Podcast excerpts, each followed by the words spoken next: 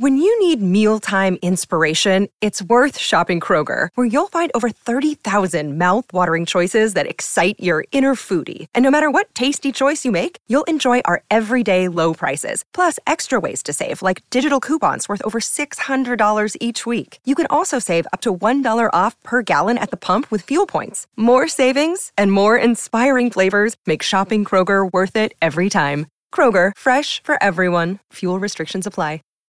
When you need mealtime inspiration, it's worth shopping Kroger, where you'll find over 30,000 mouthwatering choices that excite your inner foodie. And no matter what tasty choice you make, you'll enjoy our everyday low prices, plus extra ways to save, like digital coupons worth over $600 each week. You can also save up to $1 off per gallon at the pump with fuel points. More savings and more inspiring flavors make shopping Kroger worth it every time. Kroger, fresh for everyone. Fuel restrictions apply. Sowing the seeds of cannabis and sounding the praise of our favorite plant. It's time to Hemp Present. Our radio resident hempo sapien Vivian McPeak will present a weekly platform for guests and listeners to Hemp Present about hemp and cannabis from the legal, activist, and reformist route. Let's round up and roll it up for our headmaster of hemp, Vivian McPeak.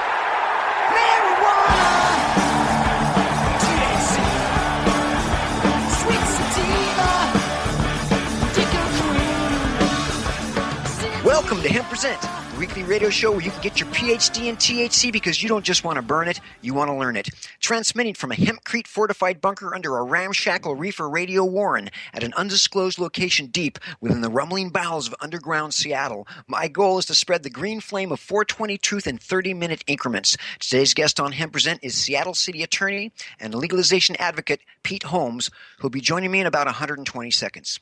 This is the 25th anniversary of the Seattle Hemp Fest, which I am a founding member of and executive director. This is my 25th consecutive year working on the event and my 30th year on the cause of cannabis liberation, and I've got the gray hairs to prove it. In 1991, when we began what is now the undisputed largest annual cannabis policy reform event in the world, the legalization movement was not even considered a viable, credible political movement in America by the sources most often considered authorities on the subject. We were routinely laughed at, ridiculed, mocked, or simply ignored by mainstream media, by mainstream culture, and even by progressive news sources. I was often chided by my friends in the environmental movement or the anti globalization movement to pick a subject that was serious. That's how entrenched prohibition was in the hearts and minds of many Americans. For many years, we had a presence at Seattle's festivals and street fairs. We always had either a booth with banners or some citizens' initiative or petition for people to sign. And when mainstream people walked by us, it was almost always the same predictable reaction. Usually, the man, sometimes the woman, would elbow their partner as they passed the booth and say something like, Hey, honey, should we go to the hemp fest? Ha ha ha ha ha! Ha ha ha ha ha ha! Marijuana, as they called it, was such a funny topic for non users. It was the ultimate giggle factor. On television for many years, on shows like Crossfire or Charlie Rose, if a guest wanted to characterize a statement or a notion as being the most absurd, idiotic, asinine concept, they would say, Well, I don't know what he's smoking, but blah, blah, blah. Progressive media, already struggling to be taken seriously in the wake of the vast right wing dominated American mainstream media, was afraid of the topic of cannabis for fear of being further marginalized and maligned, as the worst thing was to be associated in any way with the 60s counterculture, which the legalization movement was and is a direct outgrowth of. But we knew how important it was. We fought on. Today, 25 years later, the laughing has stopped. The cannabis reform movement is spreading all over the planet and is considered today by many as one of the swiftest advancing political forces in American politics, and characteristically, one of the most nonviolent political revolutions in recorded history. But there's so much work still to do. Seattle Hempfest's current national and regional platform agenda is as follows Deschedule cannabis completely off the federal schedule, Controlled Substances Act. Remove cannabis from all binding treaties. Release all nonviolent cannabis offenders. Reparations in the form of expunction of all records relating to convictions for cannabis possession parental rights and protections for cannabis users, Second Amendment equality protections for cannabis users, merit based licensing for pot stores, or remove caps on the number of stores to allow a supply and demand based market model, legal home grows, legal school medicating for minor patients, workplace protections against job discrimination, reasonable regulations for concentrates, organic production standards, driving impairment technology, fair, reasonable zoning for cannabis businesses, tax and banking reform, reasonable smell regulations for production facilities and elsewhere, environmental impact of throwaway packaging, legal public consumption lounges, First Amendment equality in advertising, sponsorship, and promotion for cannabis businesses, consumption lounges, and protections for renters and patients in public housing, legal domestic industrial hemp production, cannabis use introduction in hospitals, equality protections for transplant patients, and nutritional sugar free medical marijuana medical alternatives. These goals are possible today only because of the work of leaders like my guest today. Pete Holmes is the Seattle City Attorney. He was elected in November 2009 by a wide margin. Previously, Holmes served as an original member of the Seattle Police Department's Office of Professional Accountability Review Board. Pete was a very vocal supporter of the I 502 Citizens Initiative that decriminalized one ounce of cannabis, making Washington State a leader in cannabis reform for our nation. And he's joined me today in our massive virtual studio complex. Welcome, Pete, to Present on Cannabis Radio. Thanks, Vivian. My pleasure. We both share the distinction of having bought some of the very first grams of state legal pot here in Washington State at the very same counter, uh, but we've not burned any nugs together yet, Pete, so that leaves a goal to accomplish. We must be roughly the same age. Have you always been a true believer when it comes to cannabis, or did you go through a conversion at some point along the way? Oh, I think that I've always thought that this made little sense. But once I became city attorney and could see the affirmative harm that was being done, in particular the disparate racial uh, enforcement that we saw, that's why, as you know, Vivian, I stopped all marijuana prosecutions when I took office two years, full two years, before we even had conceived of I 502. Yes, and you, and you dropped all charges, I think, for possession. Is that right? That's correct what kind of pushback did you get? You know, for full disclosure, I voted against I 502, but I celebrated greatly when it passed, and I'll explain that in another show because it's so complicated. I 502 really divided our reform community, but it's accomplished just so many crucial things. It's been a national game changer. I think it was critical. As city attorney, you must have met some palpable resistance and criticism from law enforcement and administrative ranks. Am I correct? And if so, what was that like? Oh, absolutely. No, you you nailed it. It was for me a good explanation about why we can elect prosecutors to exercise their discretion in the way that the public would would like to see things done. As as you know, in Seattle in 2003, we had made marijuana enforcement the lowest law enforcement priority, but law enforcement really wasn't honoring the, the voters' will when I took office, I exercised discretion not to prosecute any more cases. But the pushback came immediately when, in my first year in office, 2010, the Seattle Police Department proceeded to arrest three times as many people for possession in the city of Seattle. And I think a disproportionate amount of them were people of color. That's right. I, I don't have the demographics, but I can say that those pending when I took office on January 1, 2010, 59%, 59% of all pending charges were against African Americans in a city with a 7% African American population. So I exercised my discretion not to do any more harm. We weren't accomplishing any of the goals with prohibition, and I at least wanted to stop the harm but it was that pushback and the fact that people could still be arrested, which will you know ruin a, an otherwise good day. Just because I wasn't filing those charges, I was declining those charges. It indicated to me so clearly why we still needed to change the law, and hence 502. Pete, Denver, with a population of 650,000, has, I believe, 210 locations that sell medical or recreational marijuana or both including 63 that grow marijuana on site and 211 standalone cultivation sites. Seattle, with almost an equal population, 652,000, has, I believe, about uh, maybe 40 retail outlets, maybe soon to be less. Why do you think Denver has room for more than five times as many pot stores as Seattle? Are they doing something right or something wrong, or is it more complicated than that? A little more complicated than that, although I agree with you that we do not have enough stores. I must wince when I see a headline that reads something like City Attorney says Seattle needs more pot shops. But we do. we need we need more legal and licensed pot shops. And that's one of the consistent themes Mayor Murray and I have articulated to the legislature as well as the uh, Liquor and Cannabis Board. We're presently allocated about 48. We have 32, at least as of Friday, that are open. So we have a, a long way to go just to hit our allocation. But you'll recall right out of the box, the allocation that LCB first hit upon was 21 stores. And that was based upon the number of state owned liquor stores that Seattle had back in the 30s when the 18th Amendment was repealed. So from the beginning, as you know, I went on the record and said we need about twice that. Whether or not it's 200 or 50 or something in between, Vivian, it's a tough call. We want to make sure that we have enough so that demand can be met. And second, we want to make sure, though, that the entrepreneurs who are putting their, their capital and even from the federal standpoint, their freedom on the line, that they that they can get a healthy return on their investment.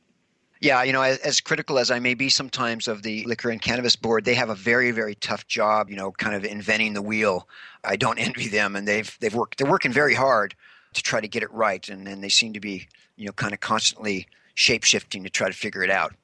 There's now new mandatory code inspections of all rental properties in the city of Seattle when the sinisterly named Cannabis Patient Protection Act SB 5052 kicks in, what can medical marijuana patients found to be growing pot who are not in the registry and who might be exceeding the new decreased plant counts, what can they expect in the way of city enforcement? Should they expect the city to be enforcing these provisions, these state provisions?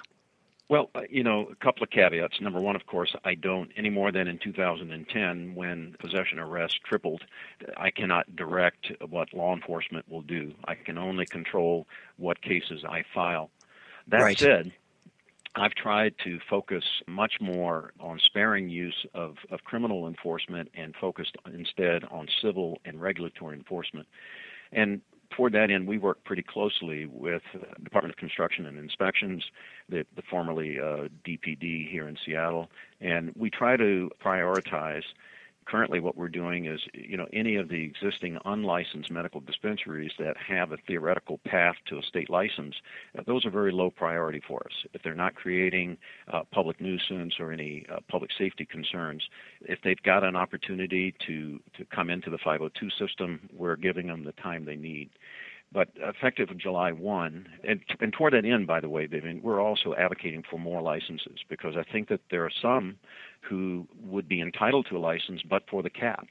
And that makes very little sense. If the city is willing to take more, wants more, and is willing to make sure that they're dispersed geographically across the city with sound zoning, we should be in control of our own destiny on that front. And that's one of the arguments that we're forwarding with LCB and the legislature. Let Seattle demonstrate its willingness to embrace and regulate locally this this new industry and let's make sure that uh, re- whether you're recreational or a medical patient that you have access to the product that you want and need I am talking to Pete Holmes, Seattle City Attorney, on Hemp on Cannabis Radio. We're going to take a quick pause for the cause because there's flaws in the laws here. Word from our sponsors. And be right back on your source for the force of freedom. Don't go anywhere. Time to roll out for the people that let us hemp present. Hang loose. We're coming right back. Play as Ted Growing, expelled botany sophomore and the biggest grower in town, only on Weed Firm Replanted. Available on the App Store and Google Play. It's a lot of work being the biggest grower in town.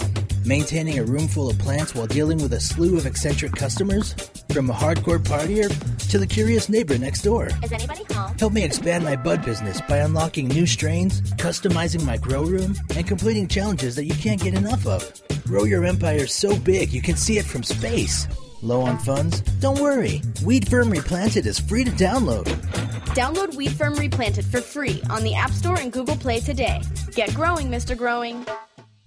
Dr. Dabber, hurry! Its temperature is shooting past a thousand degrees Fahrenheit. It's burning up. I'm afraid for this little guy, it's just too late. What caused the problem? Only Dr. Dabber can maintain the perfect temperature for a smooth tasting, slower burn. This standard vaporizer lost all of its health benefits, sending it up in smoke. So you're telling me that most vapor pens burn so hot they produce smoke, not vapor? Correct. Keep away from those standard vaporizer pens and turn to Dr. Dabber. Doctor's orders. Less heat, more flavor. I said palm tree. Yo, yo, yo, it's your boy TJ, Trinidad James. You're listening to Dr. Bina on Cannabis Confidential. LA, what up? Nickname James, man. I'm worried like a like. I need to... People were so excited to see you supporting our industry, and it's so important to see people who are mainstream, who are out there that people look up to. That was my first one ever going to, so that was definitely a big deal for me. It's not just, oh man, just come smoke a bunch of joints. It's a lot of science into it. It's way more interesting than a lot of people might think who look down, per se, on what we enjoy. Cannabis Confidential, only on CannabisRadio.com.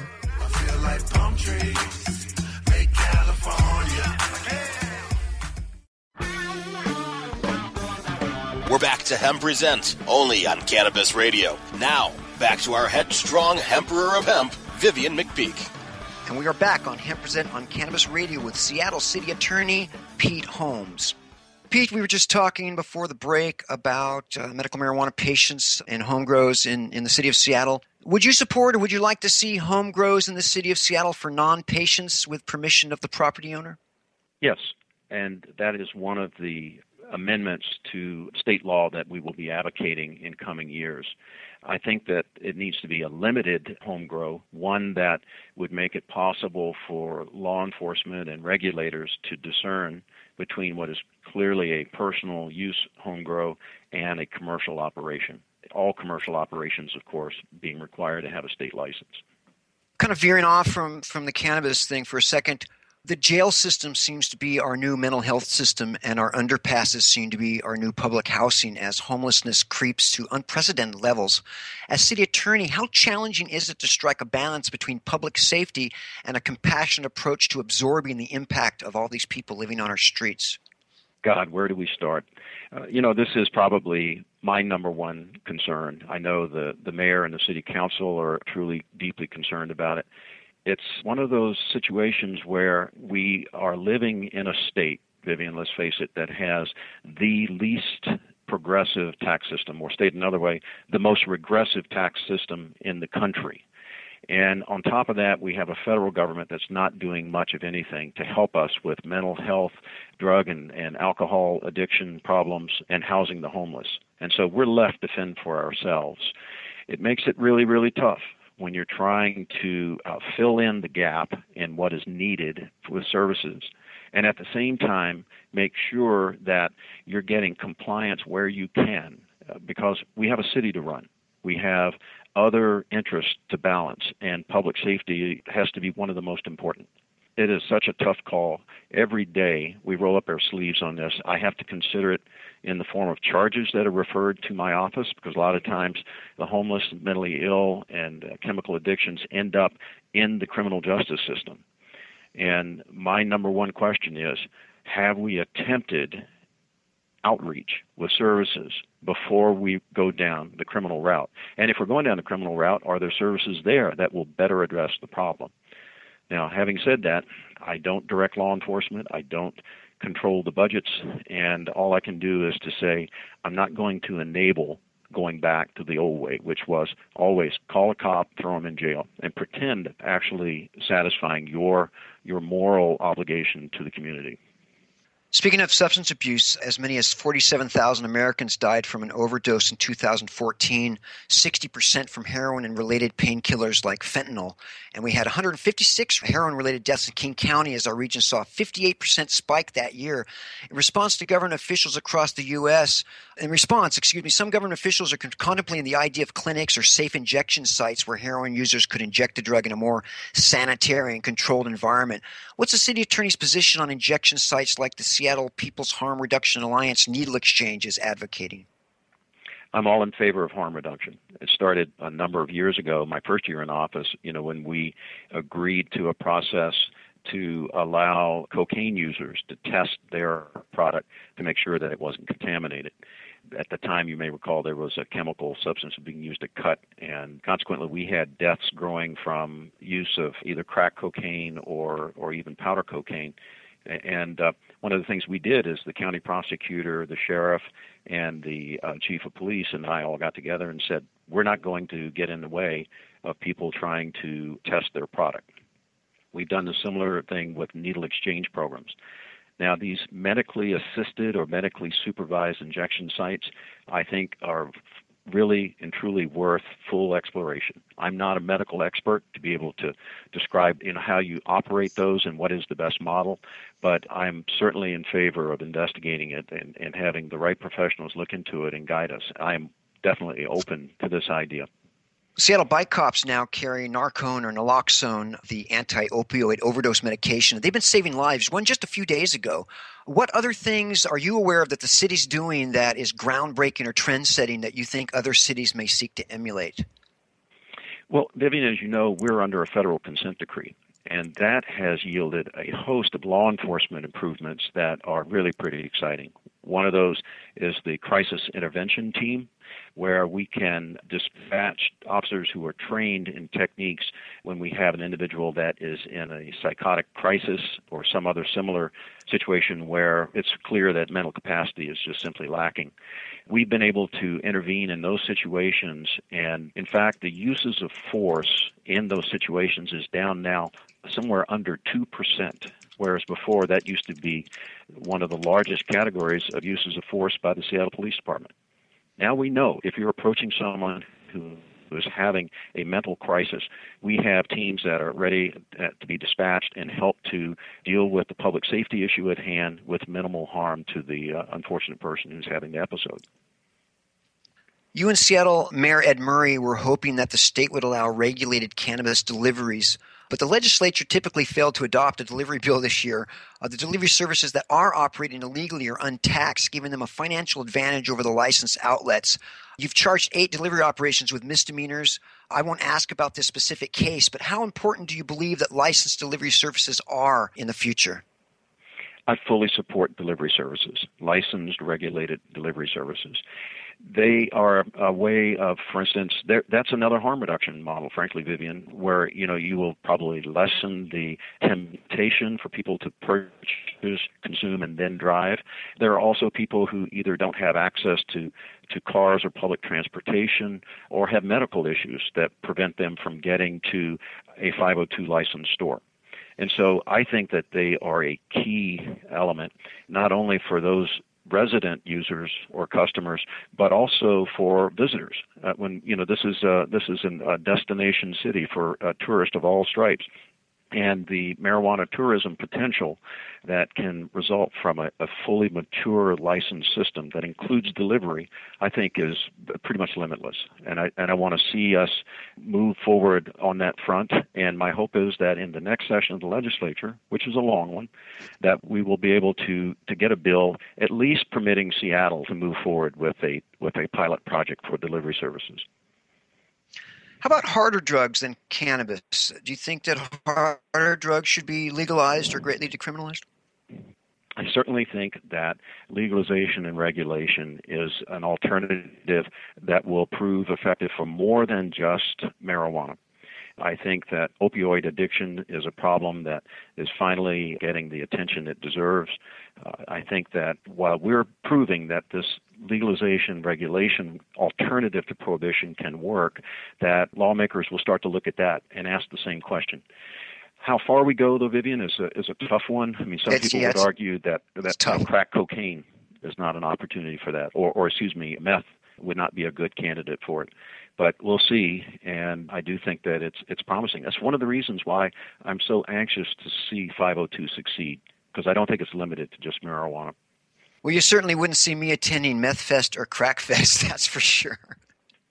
We've got this just bizarre, surreal, unprecedented presidential election cycle going on. I, I just think it's got to be blowing everybody's mind. Even the candidates couldn't have anticipated this.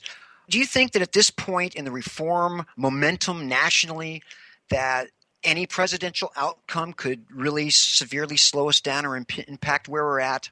Or are we a steamroller just you know, unstoppable on some levels? Oh, I think that if you believe that this is inevitable, you are mistaken. Uh, you know, I attended a cannabis uh, colloquium a few weeks ago in New York City in conjunction with the 2016 United Nations General Assembly Special Session on Drug Policy. And at that conference, we coined UNGASS. a new term. Uh, yes, UNGASS. So, in connection with UNGASS, there was another term that was used by one of the commentators that said, What's the opposite of inevitable? And that's evitable. And so, if, uh, for instance, a Donald Trump is elected president and he appoints, say, Chris Christie as his attorney general, you are not going to see from an attorney general Christie the same deference, frankly, the exercise of prosecutorial discretion that I talked about earlier. That's really what's going on in connection with Washington and Colorado is we've got the top federal law enforcement officer simply standing down, allowing us to go forward with our experiment. One other change in administration, you could find that discretion reversed because the law itself has not been changed at the federal level. So I think that anyone who thinks this is inevitable is really misleading would be reformers. Until we have every state to adopt and legalize marijuana and then the feds once and for all uh, allowing those states to move forward and changing the law to accommodate that, then uh, you know it, this could be reversed just you know as a matter of, of a few days. Some bad experiences, bad headlines, and one presidential election could change all of that.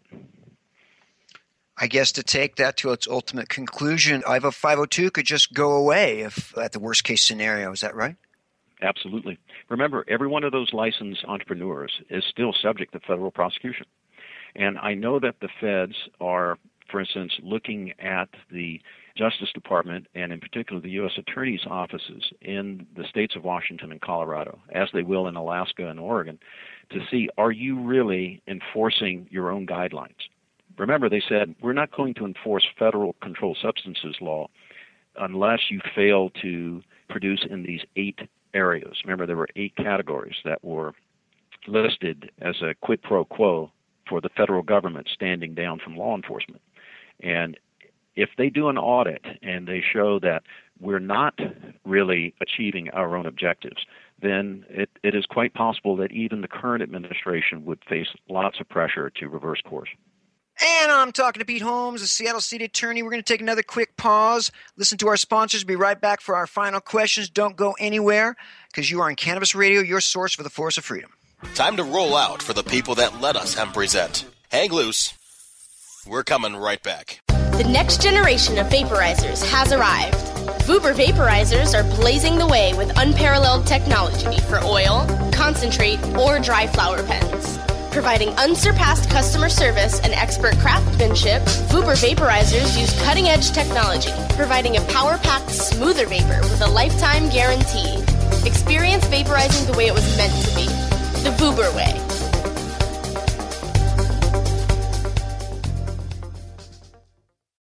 Great websites today need expert web design and development and need to be e-commerce ready and mobile friendly. But building a marketable and profitable website can be an uphill climb. Ready to make your new website or replace your existing website? Think Orange as the new way to get in the black. Orange Hill Development works with Fortune 500 companies and offer the same top quality development service at a fraction of what other providers charge. Brands like Absolut, Carlsberg, and Nestea trust Orange Hill Development. Find out why you should trust your website with Orange Hill. Contact Orange Hill for a consultation today at orangehilldevelopment.com. From high atop Mount Soledad in San Diego, California, 100 feet above sea level. Good morning. It's good news with cannabis nurse Heather. This plant is amazing. Positive change is happening. We did it. No matter who you are, you can make a positive impact on the world. I would rather be illegally alive than legally dead. And that quote helped to give you strength. Nurse Heather is only on CannabisRadio.com. Good morning, Cannabis Nurse Heather. We're back to Hemp Presents, only on Cannabis Radio. Now, back to our headstrong emperor of hemp, Vivian McPeak. And we are back on Hemp Present on Cannabis Radio with Pete Holmes.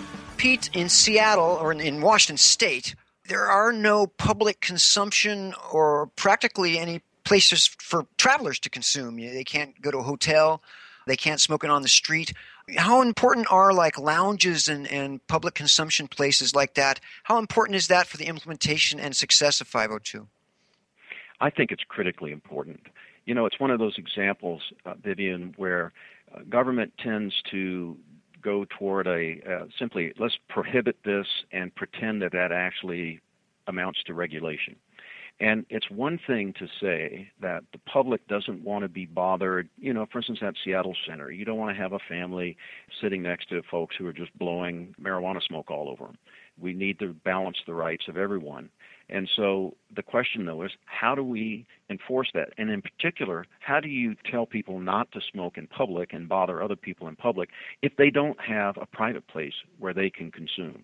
It's giving them a right that they can't exercise. And we shouldn't be surprised as law enforcement that we have noncompliance. So I think to be truly effective and to really get the kinds of changes that we're looking for, it's, uh, you know, in alcohol, you can go to a bar and consume your alcohol. We frown upon you drinking on the streets. That's why we have, you know, a prohibition against public drinking. Same thing for marijuana. Now, the interesting part about that is where you can go and drink indoors, there is another problem that's not connected with 502, but rather with the Clean Air Act that prohibits smoking indoors, whether it's tobacco or THC. You cannot smoke indoors. That has been the bigger challenge for a wonky lawyer like me to try and navigate a path toward a legal lounge where people can go and consume, whether you're a tourist or whether you're someone who's just meeting up with friends or whether it's a situation where you just simply lack a private venue where you can consume in the privacy of your own home. And I must state, and some people might find this surprising coming from the guy that throws the Seattle Hemp Fest, but I think it's really important for cannabis smokers to not flaunt it and to respect the sensibilities and the space of non-users. And you know, I've seen photographs and I've heard stories of people blowing pot uh, uh, smoke in the in the face of you know police officers and and the public.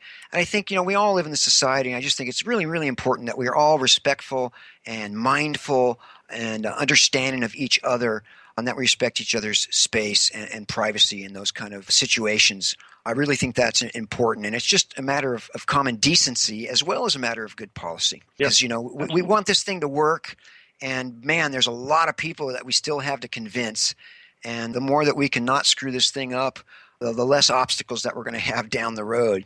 Pete, I just want to thank you so much for your bold advocacy, for putting everything on the line. I can't think of a city attorney in America who has taken this issue on as just un- unabashedly and as forcefully as you have. And it's a real honor to have you on the show, to have you at HempFest so many times, and, and to live in this city with you. My wife adores you, and she would be furious at me if I did not say hi to you for her, for Conti. Uh, okay, like same back to her. Okay, that's great. Uh, and it breaks breaks my heart, Vivian, every time I hear you say you didn't vote for 502. But I can't think of a better advocate, you know, to highlight the issue. And I think you fully appreciated what we were trying to do. The you know address the unknown. None of us knew that this was going to pass.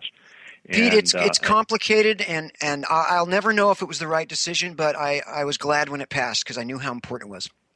there you go. Take care, Pete. Thanks for being on the show. You bet, Vivian. My pleasure.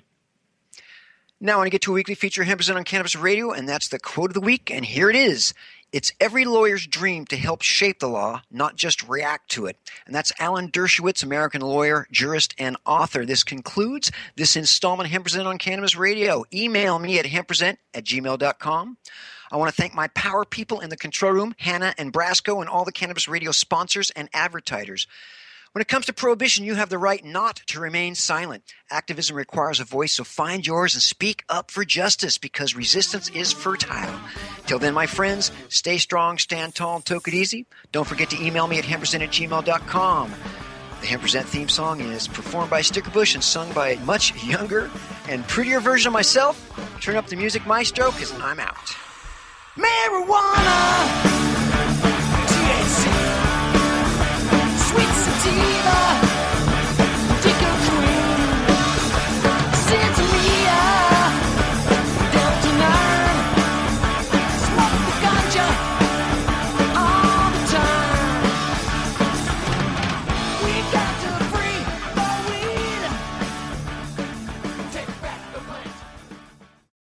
The opinions expressed on this CannabisRadio.com program are those of the guests and hosts and do not necessarily reflect those of the staff and management of CannabisRadio.com. Any rebroadcast or redistribution without proper consent of CannabisRadio.com is prohibited.